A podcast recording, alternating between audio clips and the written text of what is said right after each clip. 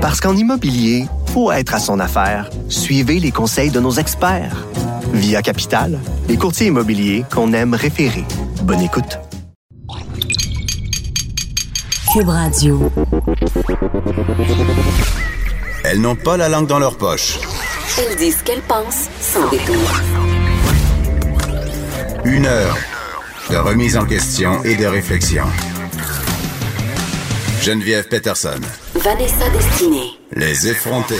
Salut tout le monde, j'espère que vous allez bien. C'est vendredi, ma dernière euh, émission, Vanessa, avant, avant mes vacances, avant euh, que tu prennes le flambeau pendant cette dernière semaine euh, de notre saison euh, d'automne. Ça a été... et, on a beaucoup appris cette saison-ci, je crois, à ce micro. J'espère que vous avez appris des choses aussi.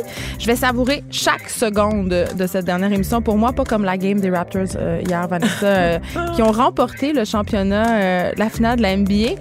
Je l'ai pas écouté. Ça, on a eu notre chroniqueur Thomas Levac qui est venu nous vanter les mérites du basketball, mais ça, moi, ça m'a pas. euh, J'ai pas été.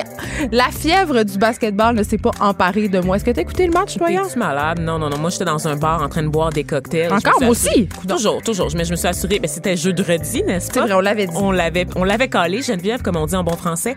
Mais non, je me suis assurée d'être dans un endroit où il y avait pas d'écran géant, là, pour voir le match, pour être distrait Fait par t'es le pas match. allé sur Crescent. ou- T'es-tu malade? Non, non, non. Je te dis, je me suis pas remise encore de la fin de semaine du Grand Prix, donc euh, c'est ça. J'allais pas me découvrir une passion instantanée pour un sport que On n'est pas des suiveuses. Non, non, un- non, vraiment pas. Non, moi, j'étais- des influenceuses. Exactement. Moi, j'étais dans un, j'étais dans un bar pour festi- euh, dans un restaurant pour euh, fêter le festival de ma fête parce que tu sais, je vais avoir 37 ans ce dimanche. Oui, je suis Un vieille. chiffre rond. Non, c'est on un âge insignifiant, 37 ans. de Arc, ça veut rien ça. dire. Ça veut rien dire. Non, mais moi, si je me cherche des raisons. Moi, ma fête, ça, ça dure deux semaines. Ça, c'est, un festival de, de festivités. Donc, c'était hier. C'était, Un peu comme le solstice d'été? Oui, mais ça, euh, on, on s'en parle un peu? On n'était pas supposé de parler. On s'était dit qu'on n'en parlerait pas de cette fameuse polémique autour de la fête nationale euh, dans le sud-ouest. Ah, c'est ça l'événement qu'on fête le 24 juin. Ouais. Ah, d'accord, OK. mais fais-tu ça la Saint-Jean, toi, Vanessa, sans Ah doute? oui, je me torche tout le temps, c'est ça. C'est-tu ça, fêter la Saint- Saint-Jean, se torcher un peu? Moi, j'ai juste l'impression qu'à un certain moment, dans la, dans la ville, il y a des drapeaux du Québec partout et des gens sous qui crient. C'est pas mal. En bedaine. oui, puis il y a le mal, avec gros- des maquillages douteux. Il y a beaucoup de papier, de papier mâché parce qu'on sait qu'il y a le fameux défilé organisé par la Société Ouais. Saint-Jean-Baptiste en espérant qu'il n'y a pas des chars allégoriques cette année qui vont être tirés euh, par mes cousins vêtus de lambeaux.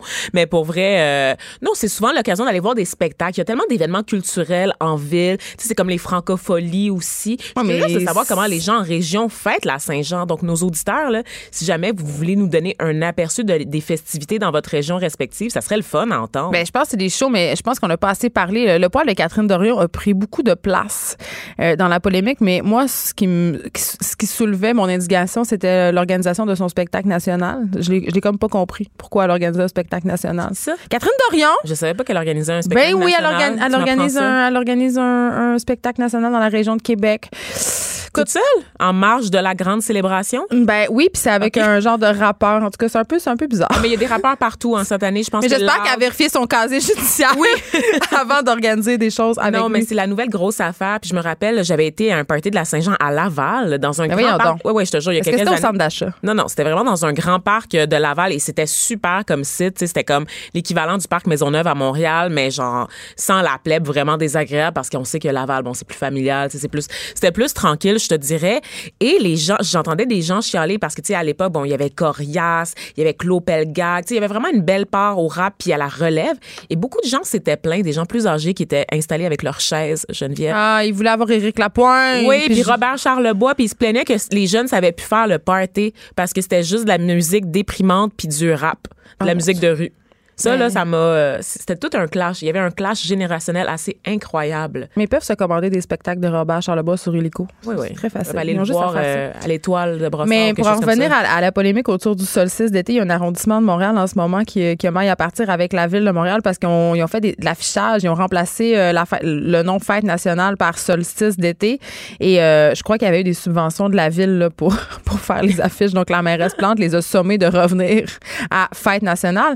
Et euh, ben c'est ça, les gens n'étaient pas contents. Puis je, je, comprends pas vraiment l'idée de faire euh, le solstice d'été, là, si ce n'est que pour je, satisfaire un, grou- des groupes ethniques qui n'existent pas, qui ont Qui sûrement rien dit. Qui ont rien demandé. Voyons ça. donc, quel On groupe ethnique ne ça. sait pas que c'est la Saint-Jean le 24 juin? Je veux dire, voyons là, on a cohabité en paix pendant, pendant des décennies. Il n'y a oui. pas personne qui a fait cette demande-là. Moi, je pense que c'est une vulgaire erreur de communication de la compagnie de PR, tout simplement, qui ont voulu faire quelque chose parce que les célébrations dans cet arrondissement, l'arrondissement du, sud- du sud-ouest, c'est pas échelonné seulement, mais tu sais, c'est pas juste le 24 juin, c'est échelonné sur plusieurs jours.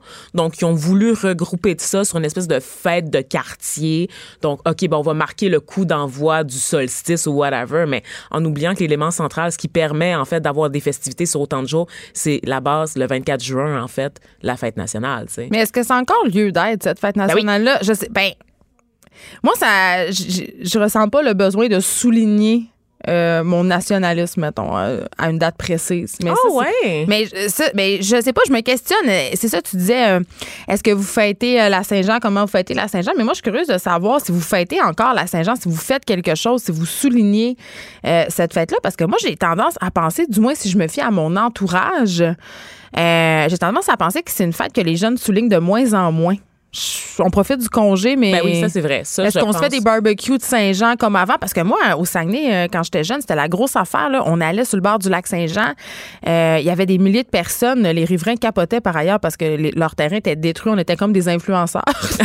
on se promenait puis on, on décimait absolument tout leur aménagement paysager.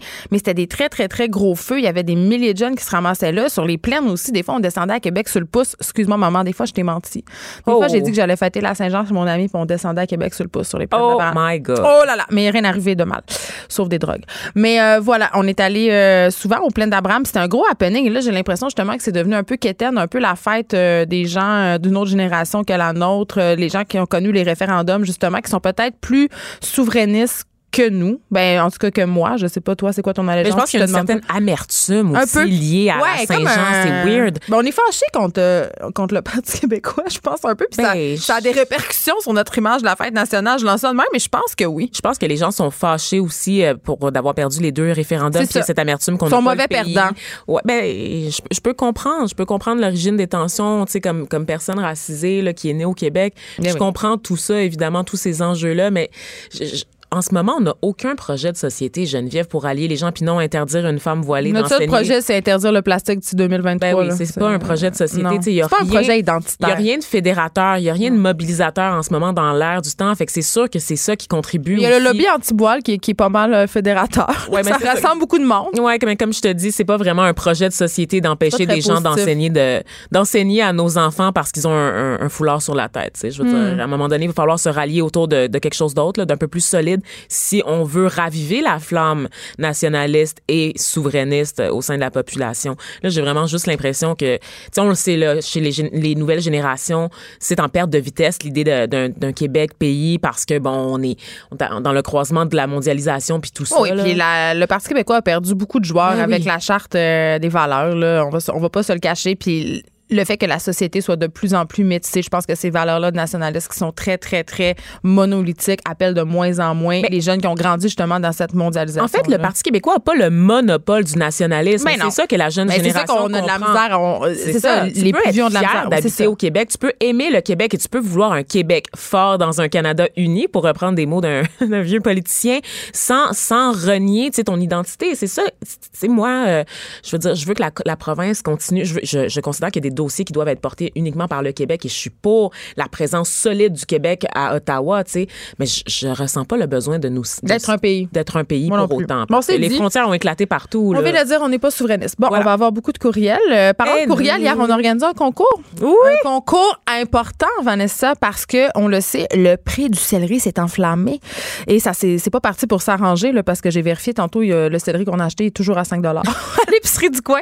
Écoute, on niaise, mais le céleri, euh, est rendu de 4 à 7 Il y a des légumes comme ça, on en parle hier, hein, brocoli, chou-fleur, des fois, sky is the limit. L'ananas aussi, qui n'a jamais acheté un ananas à 8 C'est ridicule. Ce fruit, mon Dieu, ça fait 10 ans, j'en ai pas mangé Je certainement. sais, c'est épouvantable parce Ça que ben, ça coûte trop cher, c'est vraiment chiant à ranger. Bref, on a décidé de faire tirer un céleri parce que ben on aime ça rire puis on aime ça euh, vous, vous, vous gâter. Vous gâter. Hey, un gros un gros céleri que j'ai payé à même ma carte de, de débit tout le monde, hein, tout en m'achetant de la gomme. Oui, mais tu mettras sur ton compte de dépenses le gros 5 C'est ça exactement. Vous pouvez aller voir ça sur Instagram, je pense que c'est assez divertissant, Vanessa et moi, qui achetons un céleri. Et là, on vous a demandé euh, sur la page Facebook des effrontés de nous dire c'était quoi votre légume préféré. Euh, et évidemment, on a décidé c'était qui la gagnante. En fait, j'ai décidé. J'ai pas trop consulté Vanessa. J'ai fait ça avant qu'elle arrive. C'est un, un concours très subjectif, nullement surveillé par la film sans son bel air de l'œil des touches. Il y avait quand même quelques règlements, 18 ans et plus. Oui, c'était un seul légume. Il y a Un des gens qui m'ont nommé plusieurs légumes. Hey, qu'est-ce que vous comprenez pas? J'ai dit, c'est quoi votre légume préféré? Nommez-moi-en pas trois. Et que, que dire de ceux qui ont cherché la controverse en nommant la tomate? Ben, la- la carotte. pertinemment La que la tomate est dans une am- ambiguïté qui ne permet Ouais. pas de la classer en. Hmm. tant que légume, OK? Ça, là, c'est du. Hey, c'est des petits drôles. Ça, ça, vous êtes hors concours. Vous dites tomate dans un concours de légumes, vous êtes hors pas. concours.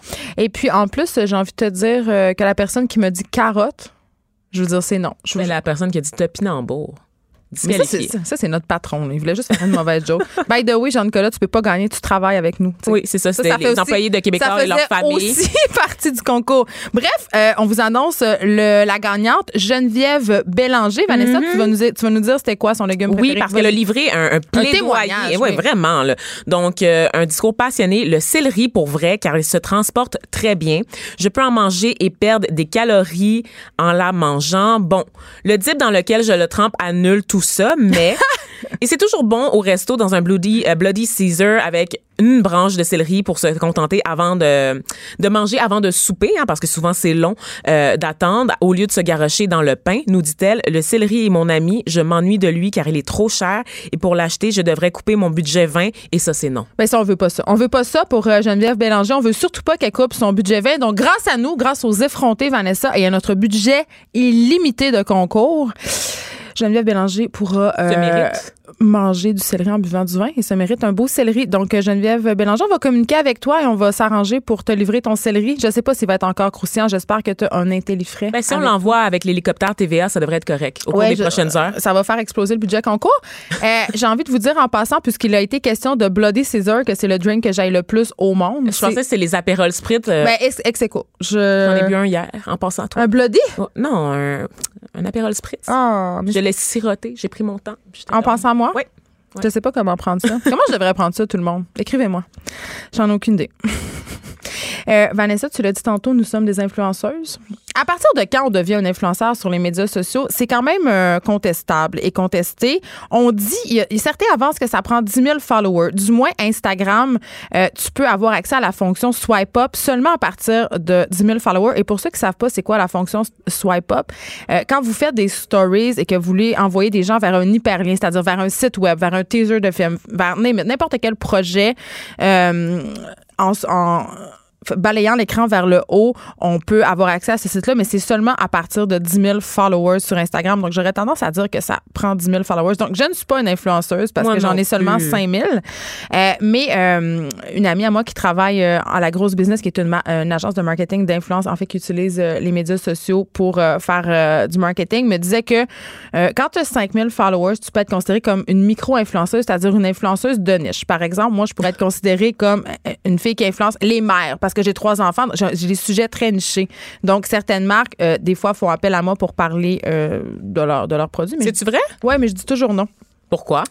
Ben parce que euh, ben justement, je suis pas une influenceur. Puis en plus de ça, euh, j'ai envie que quand je parle de des affaires sur Instagram, euh, que ça soit euh, vrai entre guillemets. Si je dis à tel restaurant ou si je dis j'ai acheté tel truc, c'est parce que j'aime ça pour vrai, pas parce que j'ai été payée pour le dire. Les deux seules fois où j'ai accepté des gratuités ou des rabais, c'est quand à un moment donné j'étais ambassadrice du gym Locomotion, un gym que je fréquente toujours et où je paye mon abonnement by the way, parce que je, retournais au sport, puis on faisait une expérience avec le Châtelaine. Donc j'ai eu six mois d'abonnement gratuit avec un entraîneur, puis j'ai fait, euh, je, parlais de mon expérience, euh, tu sais, je faisais des chroniques sur qu'est-ce que ça me faisait le sport et tout, mais j'étais très libre.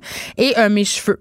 Mes cheveux, euh, les ra- mes rallonges de cheveux euh, que j'ai fait, ça fait pas longtemps. J'ai eu un- quand même un bon rabais pour le mettre sur Instagram. C'est tout. Ah ouais, mais Ouais. t'es en voie là, de devenir euh, une, une influenceuse. Ben non, même, ça, mais ça m'intéresse pas vraiment parce que tu sais, euh, j'ai un film, je sors un film qui au mois d'août qui est fabuleuse, ouais, qui, qui porte sur ce sujet-là. Donc ça, ça m'intéresse pas de devenir influenceuse pour la simple et bonne raison que c'est vraiment un métier. Puis si tu veux devenir influenceur, tu sais, ça arrive pas comme ça. Et là, je te parle d'un- d'une enquête en fait que la presse a fait paraître J'adore. ce matin. Comment devenir devenir influenceuse en trichant. OK?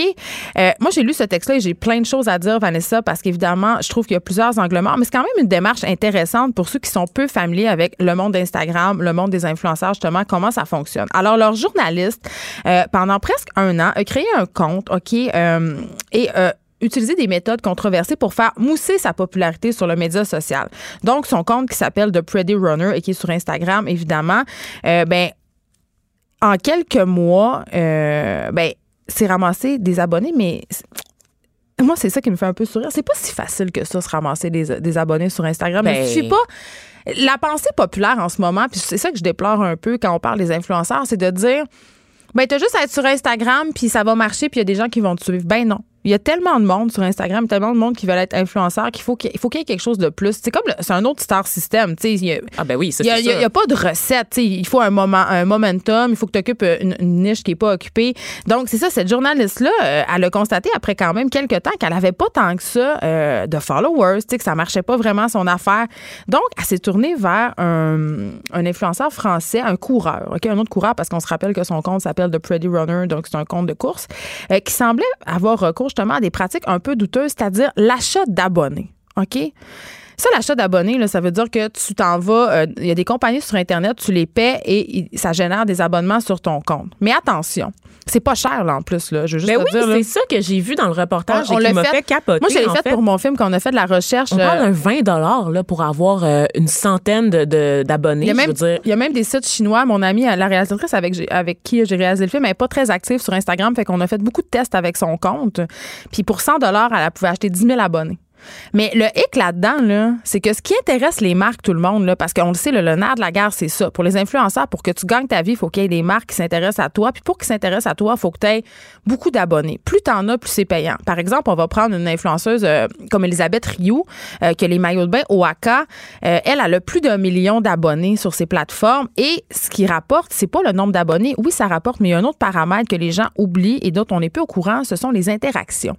C'est-à-dire que si moi, j'ai un million d'abonnés, mais que ces abonnés-là, parce que je les ai achetés particulièrement sur des sites chinois, indonésiens, asiatiques, name là, parce que c'est là que ça se passe, euh, ben ils vont rien faire. Ils vont s'abonner, mais ils vont pas interagir. Ils vont pas être une communauté. Parce que c'est ça que les marques cherchent. Ils cherchent une communauté. C'est pas tout d'avoir 3 milliards euh, d'abonnés. Là. Si t'as pas de likes, si les gens commandent pas, s'il y a pas une espèce de...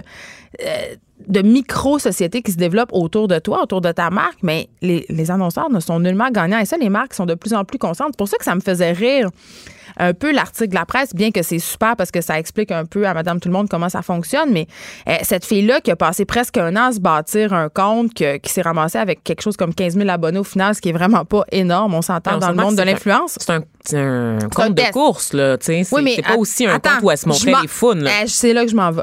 Euh, mais quand même, elle a eu 3500, tu sais, nous disait, elle a eu des offres des entreprises, même la ville de Montréal, elle aurait eu comme 3500 pièces en cadeau puis en argent. C'est vraiment pas beaucoup, là. C'est vraiment pas ben, beaucoup. moi, je le prendrais, là, ben, honnêtement. moi hein. aussi. Sauf quand on sait, par exemple, qu'il y a des marques comme Red Bull, tout ça, qui vont offrir, euh, je sais pas, moi, 5-6 000 pour un post, tu sais, je veux dire, on est ailleurs, là. Mais on est à, pour le monsieur, madame, tout le monde, je m'excuse, mais 3500 pour avoir pris quelques photos non, qui prennent trois en minutes quelques mois. En quelques mois, c'est sur plusieurs entreprises. Ça totalise 3500 Tu sais, on s'entend, c'est des cadeaux ces entreprises-là, ça leur coûte pas ça. Puis l'angle mort de tout ça, dont on parle jamais avant d'en venir au fun, Vanessa, c'est que les cadeaux des influenceurs, là, c'est pas déclaré à l'impôt. Hein? Ben oui, les fameuses euh, cartes cadeaux de Pio euh, Baudouin là, de 250 dollars. Effectivement, il n'y a pas besoin de déclarer tout ça. Mais venons-en au fun, parce que euh, puis ça, c'est bon, après avoir observé quand même. Est-ce qu'on va faire du slut shaming? On va pas faire du slut shaming du tout parce que on, si ça te tente de montrer tes foufounes et de montrer ton corps sur Instagram, libre à toi. Euh, si tu le fais dans le parfait consentement, si tu le fais parce que ça, toi, ça te fait sentir bien, puis parce que tu te sens pas exploité d'une quelconque façon, bravo, fais-le. Mais quand même, une bonne façon pour les femmes d'augmenter son following très, très rapidement sur Instagram, c'est de se montrer. C'est de montrer des photos où tu es dénudé, c'est d'avoir des faces aguichantes, c'est euh, puis à peu près toutes les influenceuses du Québec qui sont populaires en ce moment, je dis pas que ce sont seulement des filles qui se montrent, mais même des filles assez propres entre guillemets là, je veux dire les, les, filles qui ont un casting de, bonnes petites filles là, mettons Alicia Moffett là, tu.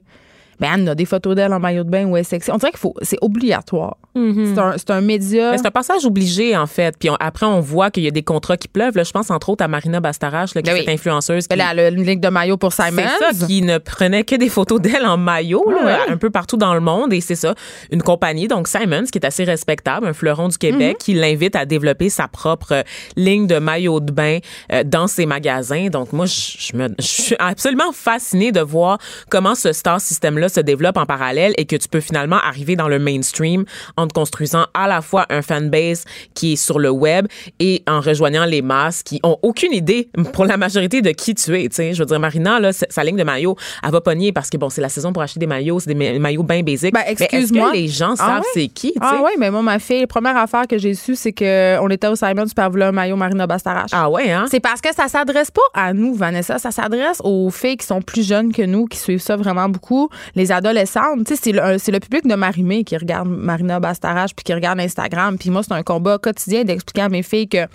Tu sais, je, je t'en- parlais l'autre fois en ondes, tu sais, euh, quand on était allé au Sephora puis qu'elle cherchait euh, la marque. euh, euh, je, je me demandais si une marque était bonne. Puis elle disait Oui, oui, je l'ai vu sur Instagram. Toutes les influenceuses disent que c'est bon. Oh. Puis c'est là que j'ai expliqué que les influenceuses, ben, ils étaient payés pour dire ça. Donc, tu sais, c'est quand même. euh, Puis, tu sais, cette fille-là, justement, de Pretty Runner, moi, je suis absolument certaine qu'elle aurait eu beaucoup plus de succès si son compte avait été plus sexy. Malheureusement. ben oui. Mais moi, ce que je trouve fascinant, c'est que la mise en marché de ces produits-là, le marketing, tu regardes des marques comme celle de Caroline Néron, comme celle de Maï Paiement, puis on dirait que ces influenceurs-là, qui sont assez jeunes, ont appris, tu sais, ne font pas les erreurs de leurs aînés, de leurs prédécesseurs. Qu'est-ce que tu veux dire? Ben, je, je trouve que dans la mise en marché, ils, ils sont smart de s'associer à des compagnies plutôt que de- de- d'avoir leur propre boutique. Tu sais, tout Ben, passe Elisabeth, mise- elle a, Elisabeth Rioux, elle a fait quand même la ligne de maillot au AK. Et moi, je me questionne beaucoup à savoir Elle a parce pas que. de succursale, tu sais, elle, elle limite Non, les frais. Avant ligne. Ça. Sauf que, sauf que je me, c'est quand même Elisabeth, ce que fait sa, sa- la force de sa marque, c'est son popotin. Donc, le jour où son cul est plus sur Instagram, qui est rendu mou. est-ce qu'elle va vendre des maillots autant? Je ne pense pas. Et elle est brillante, Elisabeth, parce que c'est qu'est-ce qu'elle est en train de faire en ce moment? Elle s'entoure de.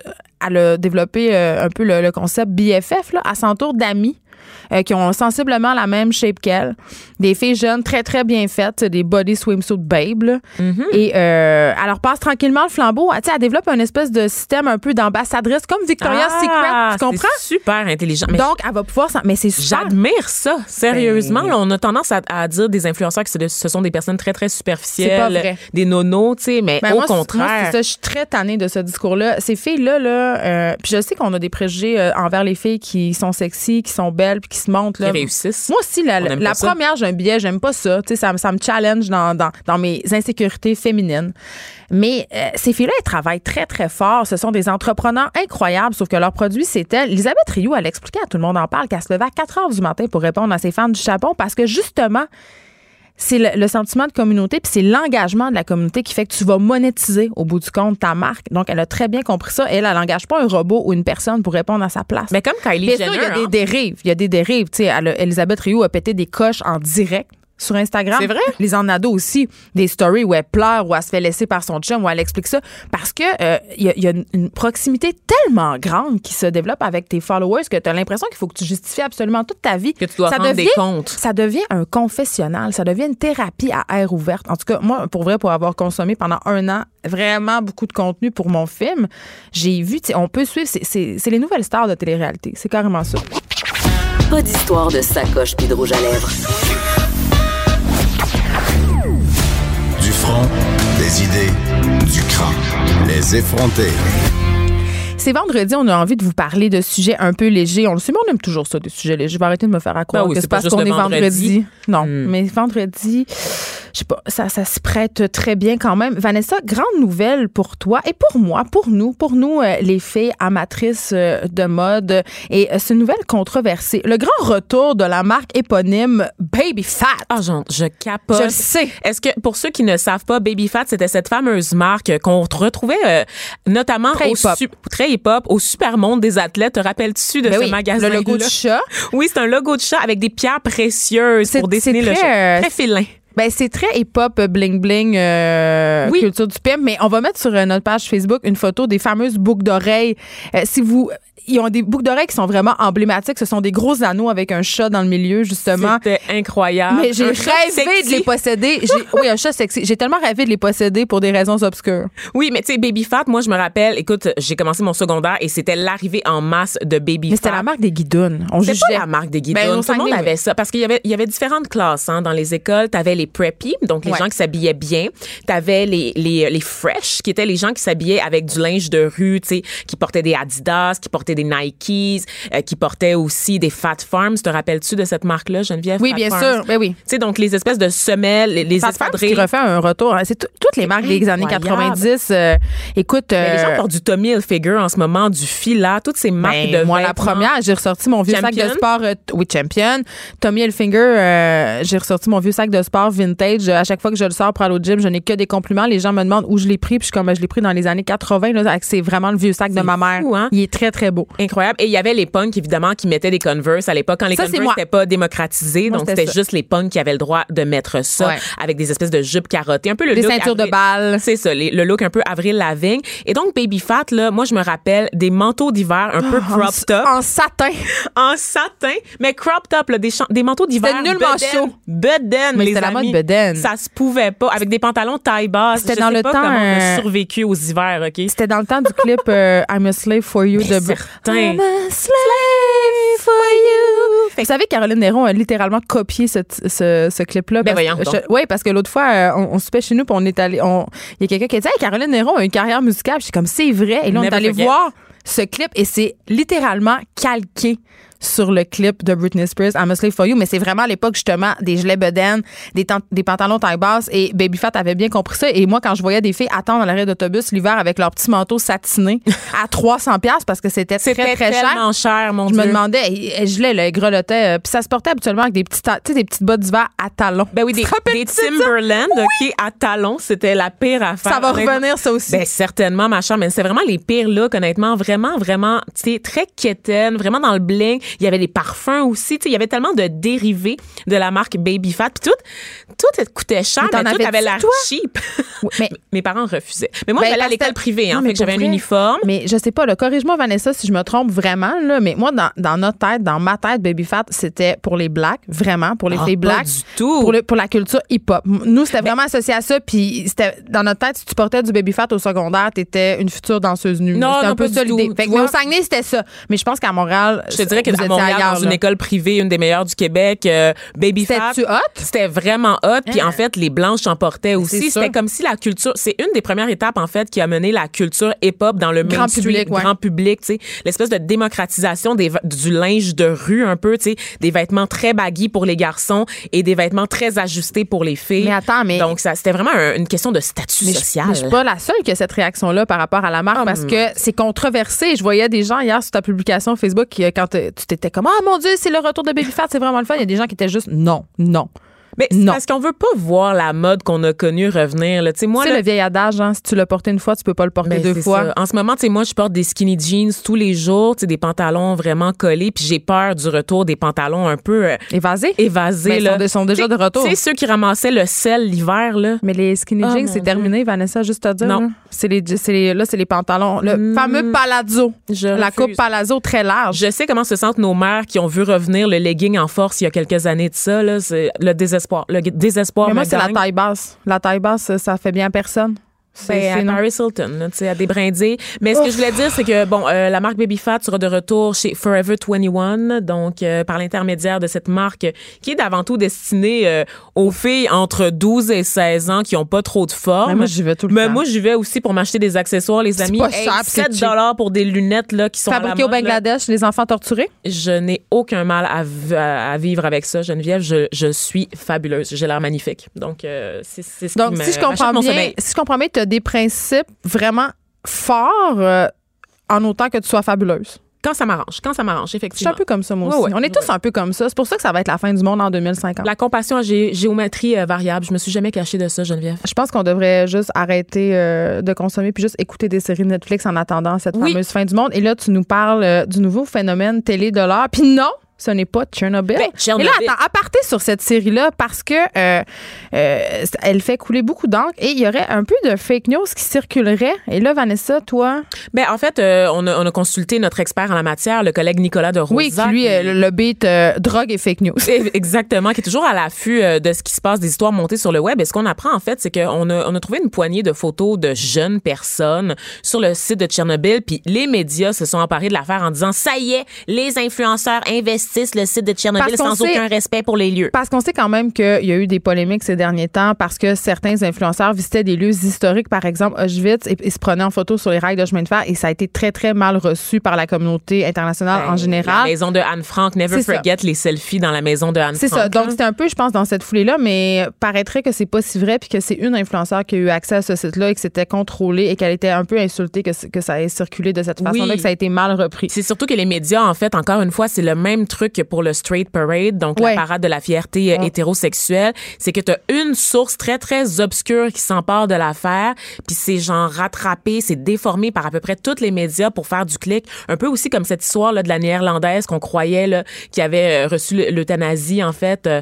euh, à Ouais. 17 ans, puis qui avait scandalisé le monde. Ben, on est Mais tombé dans le panneau, nous aussi, oui, Vanessa. Ce sont des sources pas fiables et les journalistes ne font plus ce travail de vérification parce qu'ils veulent être, ils veulent être les premiers sur les nouvelles. Ça me fait capoter. Mais je l'ai pas encore écouté J'ai une très euh, grosse Tchern- critique de mon Tchernobyl, milieu, mais là, en ce pendant ben oui, puis je pense que je pense qu'il y a une prise de conscience assez généralisée chez les jeunes journalistes de, de, de, de se contre-vérifier entre nous parce que, tu sais, je le disais l'autre fois, je citais Bourdieu au saut intellectuel, mais le problème avec les médias, c'est que notre source, c'est les médias.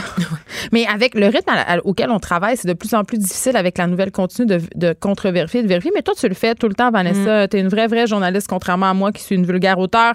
Parenthèse, parenthèse, avant qu'on change de sujet, notre recherchiste Marie-Pierre Caillé m'informe qu'elle a une fille qu'elle connaît qui a un tatou de baby fat dans le bas du dos. Ça, c'est non.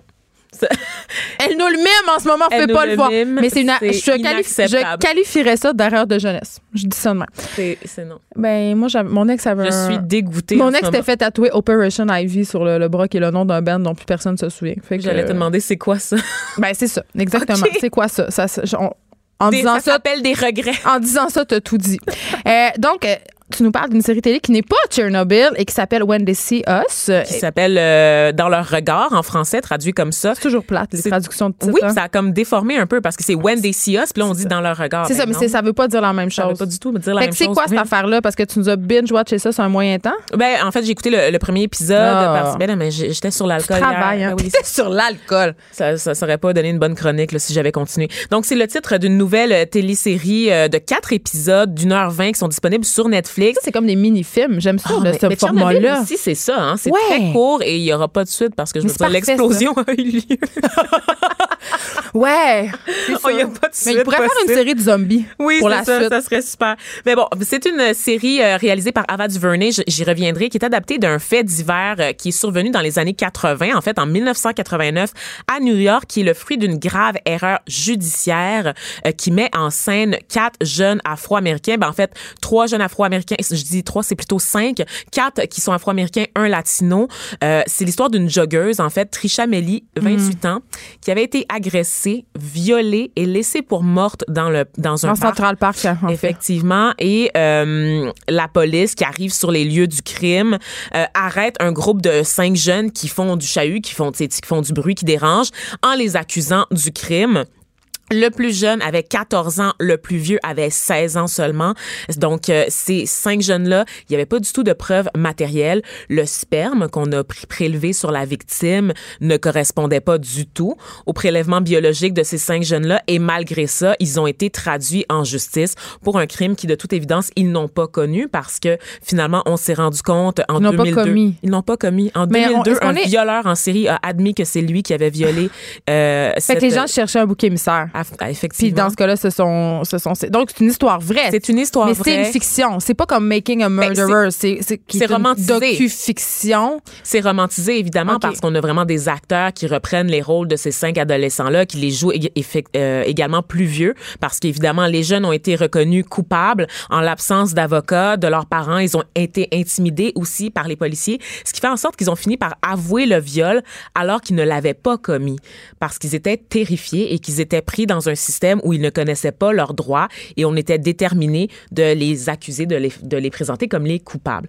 Donc, ces jeunes-là ont passé du temps en prison jusqu'à l'âge adulte et c'est né qu'en 2014, en fait, qu'ils ont obtenu une réparation de la ville de Ben, New c'est York. ça, la réparation, j'espère que ça chiffre en millions de dollars. Ben, c'est- c'est- c'est- c'est- Non! Aucun, aucun montant peut, peut vraiment Oh, mais quand une même, OK, aucun montant. Tu sais, mettons, OK, à 100 000 ou 100 millions de dollars, quand même. euh, Ouais, mais en tout cas, c'est- je vais pas, je vais pas revenir sur les montants parce que ce qu'on montre en fait, c'est des jeunes qui passent dans un système qui, est- qui est hautement divisé. Tu sais, en, en 1989, là, Harlem, d'où viennent ces jeunes-là Oui, c'était pas tout à fait. C'était euh, comme le pôle. Il n'y avait pas là.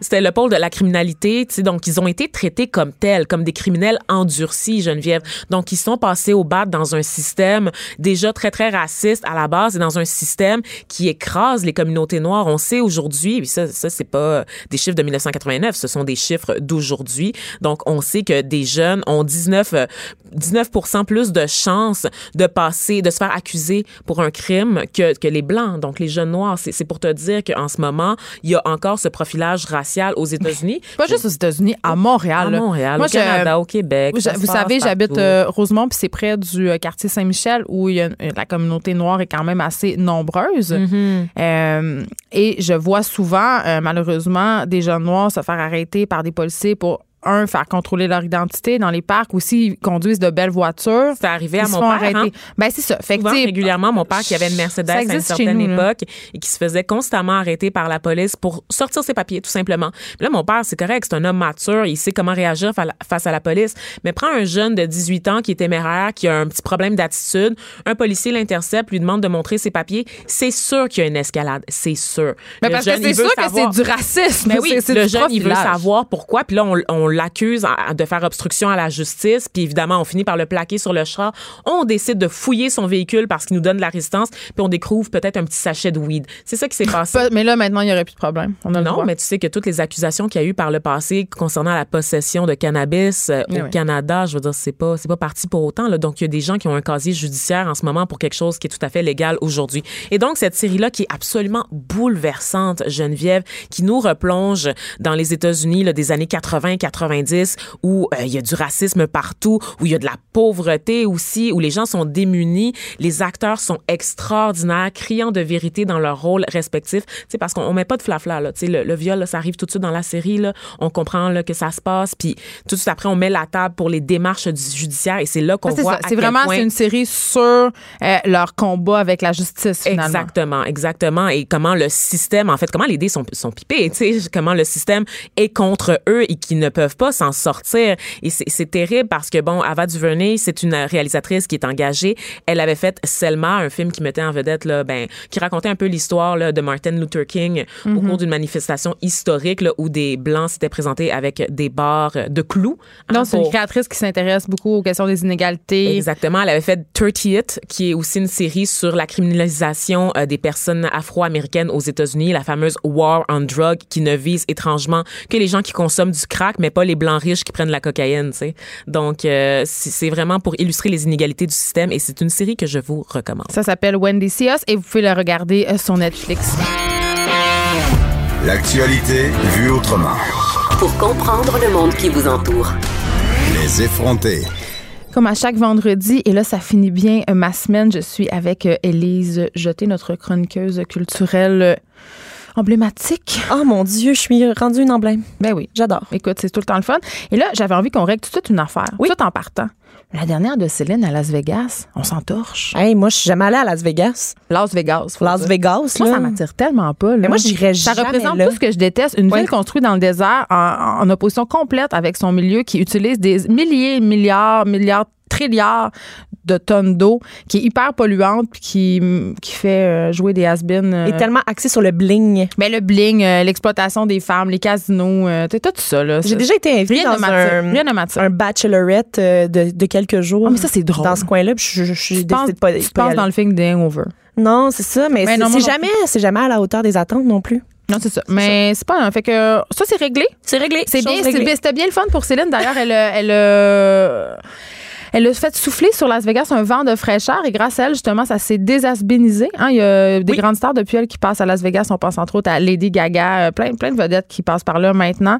Euh, puis on se rappelle quand même que Céline avait fait ce choix-là pour des raisons familiales. Parce qu'elle pouvait, ben oui, parce qu'elle pouvait se bâtir sa maison euh, puis rentrer chez elle après ses spectacles. Donc c'était un semblant de vie normale. Et là, j'insiste sur le mot semblant. Semblant, on va le mettre en guillemets. Oui, parce que c'est ça. Mais voilà, une euh, aventure euh, qui se termine pour elle. La, la nouvelle Céline, je me La demande euh, qu'est-ce qu'elle nous, euh, qu'est-ce qu'elle nous réserve? Parce que moi, je m'intéresse beaucoup plus à la nouvelle Céline qu'à l'ancienne. Pour Ouais. de vrai, là. Oui, oui, mais puis j'ai hâte d'entendre euh, son prochain album. Oui, qui, qui vise euh, les gens plus jeunes. Mais c'est toujours inquiétant quand les chanteurs plus vieux commencent à dire qu'ils veulent renouveler leur public. Là. Ouais, Il y a quand même Sia qui va participer à son album. Mais j'adore Sia.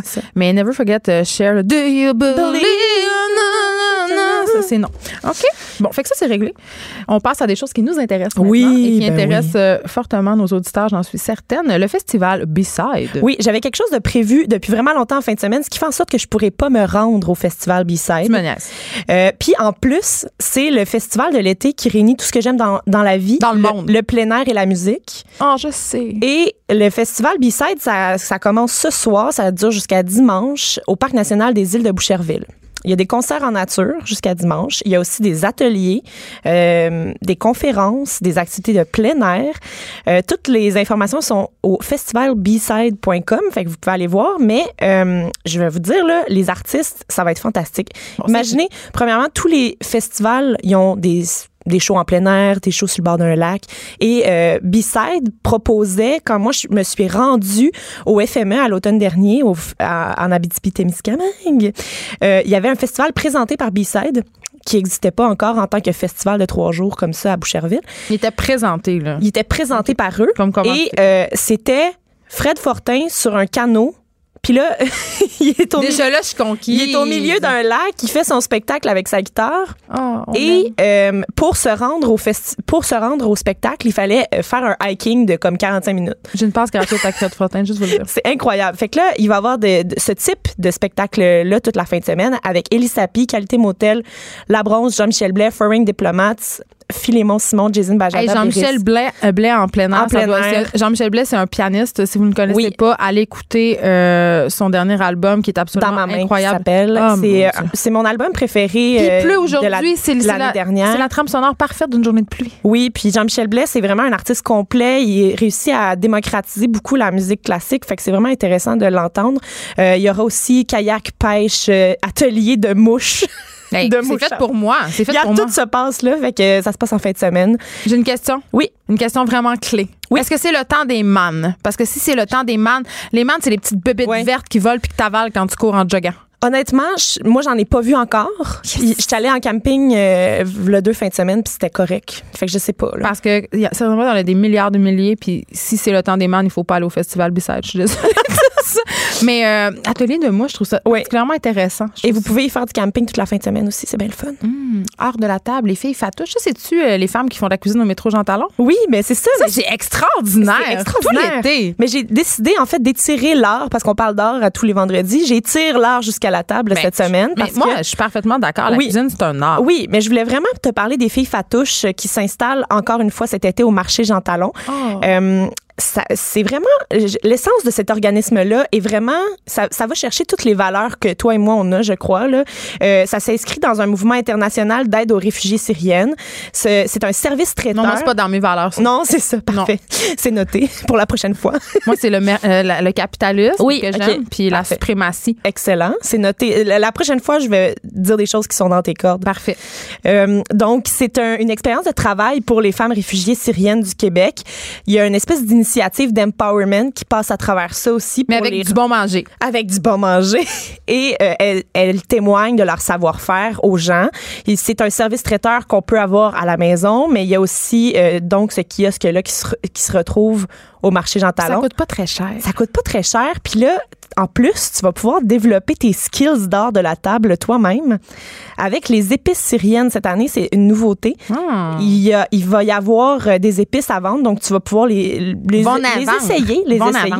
Euh, c'est une nouvelle gamme, donc euh, importée directement de la série. C'est emballé, étiqueté à Montréal par leur équipe. On retrouve notamment un mélange original qui est fait par les filles Fatouches et que euh, c'est comme du sésame avec des noix grillées. C'est assez exceptionnel. C'est vraiment comme. Ça, ça me parle. Ça, je c'est dans mes mettrais, ça dans, je mettrais ça dans une salade, dans des pâtes, sur de la viande. N'importe quoi. Là, j'ai déjà faim, là, je t'en parle, puis je- ça me. Je veux juste, euh, je sais pas si tu as déjà essayé cette formidable salade qui est euh, la salade de fromage à l'eau mais melon d'eau. Non! Qui fait ça, là, tout le monde, là, c'est excellent. Ça peut être pour un 5 à 7 ou juste pour accompagner une grillade. Oui. Mon Dieu, Ricardo sort de sa table. Couper du fromage l'homme en cube. ok? Mais moi, le Et c'est important de prendre un fromage l'homme de qualité. Oui, mais Pas ouais. moi, je, mets du, euh, du alum sur les, euh, le, le grill tout oui, le temps. c'est là. très, très bon. Mais on peut, c'est ça. Pour cette recette de salade-là, on le coupe en cubes, on le fait griller sur le barbecue avec du melon d'eau, euh, soit du melon d'eau normal ou jaune. Ça peut être très bon Mhm. aussi. Filet d'huile d'olive, sel, poivre, basilic, toi, chose. Ah oui, ça doit être bon. Vous m'en redonnerez des nouvelles.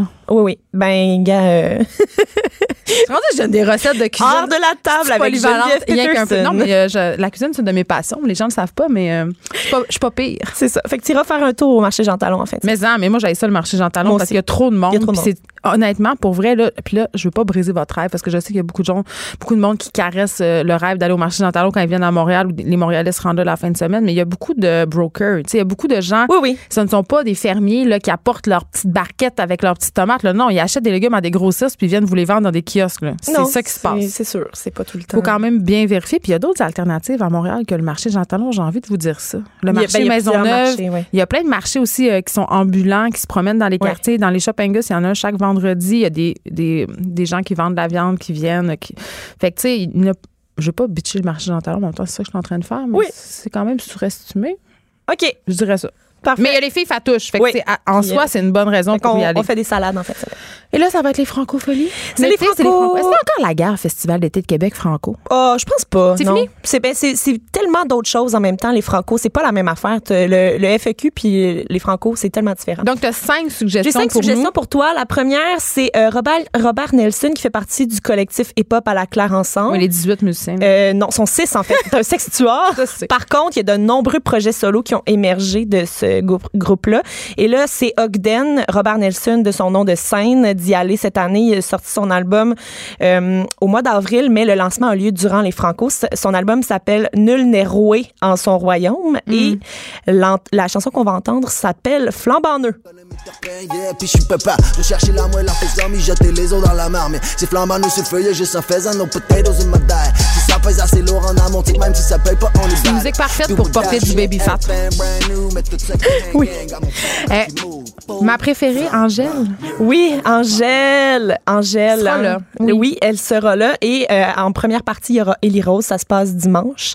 Et ce qui arrive avec Angèle, c'est un, un, un peu un phénomène planétaire. Ben oui.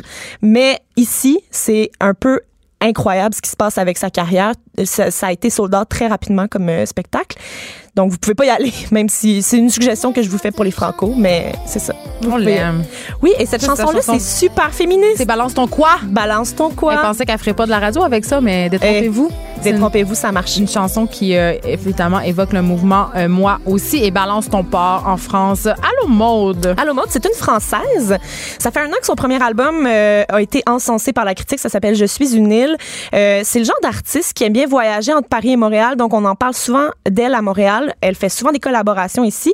Et la chanson que je te fais entendre, c'est Chanceuse. C'est une, tune d'Allô Maude, reprise par un groupe montréalais qui s'appelle Penny Diving. Ce qui est vraiment intéressant, c'est qu'elle aime vraiment ça, travailler avec les gens d'ici.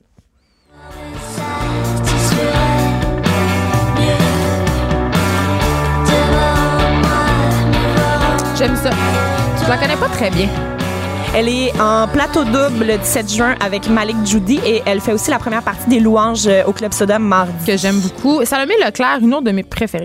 Elle a sorti cette semaine un clip qui a été tourné entre la Gaspésie et Montréal. C'est tellement beau. Il y a deux chansons dans ce clip-là, Nos Révolutions et La fin des saisons, qui se retrouvent sur les choses extérieures. Son album sorti en octobre dernier, un de mes albums préférés de la dernière année.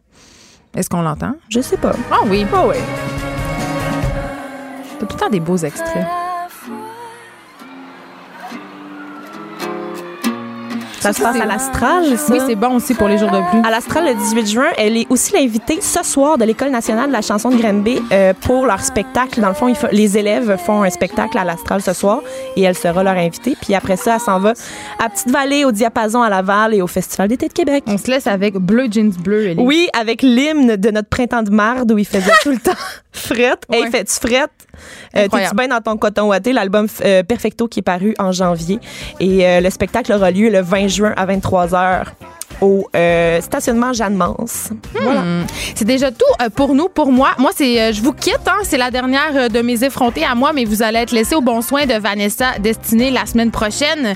Vous pouvez être sûr que je vais l'écouter en direct de la Jamaïque parce qu'elle sera excellente, j'en suis certaine. Et je voulais la remercier pour la saison que j'ai passée avec elle. Je voudrais aussi remercier Marie-Pierre Caillé, Joanie Henry, Luc Fortin, Fred Rio et notre recherchiste Thomas Dallaire Boudreau qui fait un travail formidable aussi sur les médias sociaux. Est assez incroyable. C'est grâce à lui si on a toutes nos bonnes stories de céleri. Et je voudrais vous remercier surtout vous, les auditeurs, d'avoir été avec nous, de nous avoir écrit en si grand nombre. Et je vous annonce que vous allez pouvoir me retrouver cet été. Je vous dis pas encore où, mais suivez la page de Cube. Ça va être annoncé très bientôt. Et il y a Vanessa aussi qui va être présente cet été sur nos ondes. Bon week-end. Et moi, je m'en vais. Je me souhaite auto bon voyage. Bye.